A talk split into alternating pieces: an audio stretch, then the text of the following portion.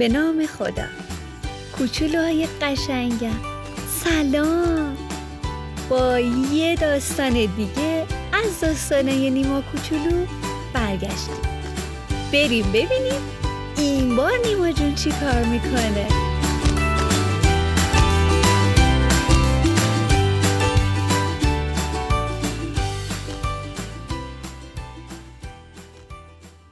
صبر کردن. خیلی مشکله. وقتی گرسنه هستم می‌خوام زود غذا خورم وقتی آماده هستم می‌خوام زودی برم. حتما تو هم مثل من هستی نه؟ مامان بزرگم میگه که صبور باش تا وقتش برسه.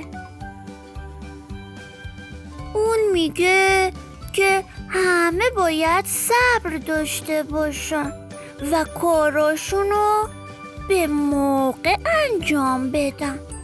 مامان بزرگ تو هم همینا رو میگه. خیلی جالبه. من نمی‌دونم صبر یعنی چی. تو می‌دونی؟ فکر می‌کنم صبر کردن یعنی وقتی آماده هستی نباید زودی بری. باید صبر کنی تو وقتش برسه.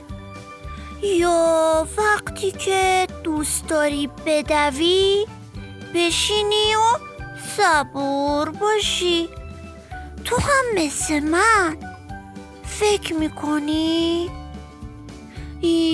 یا وقتی دوست داری بدوی بشینی و صبور باشی تو هم مثل من فکر می‌کنی؟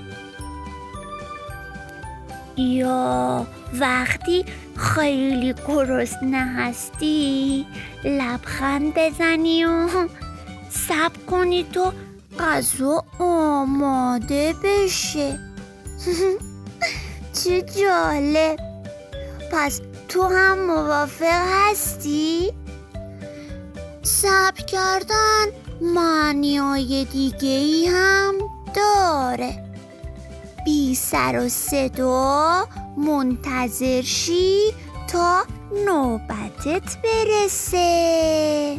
یا اول خواهر یا برادر کوچیک تو سرگرم کنی. بعد خودت بازی کنی.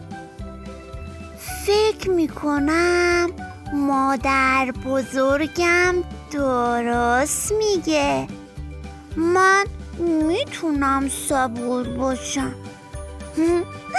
پس تو هم می‌تونی. خب عزیزای من این داستان نیما کوچولو رو با هم شنیدیم.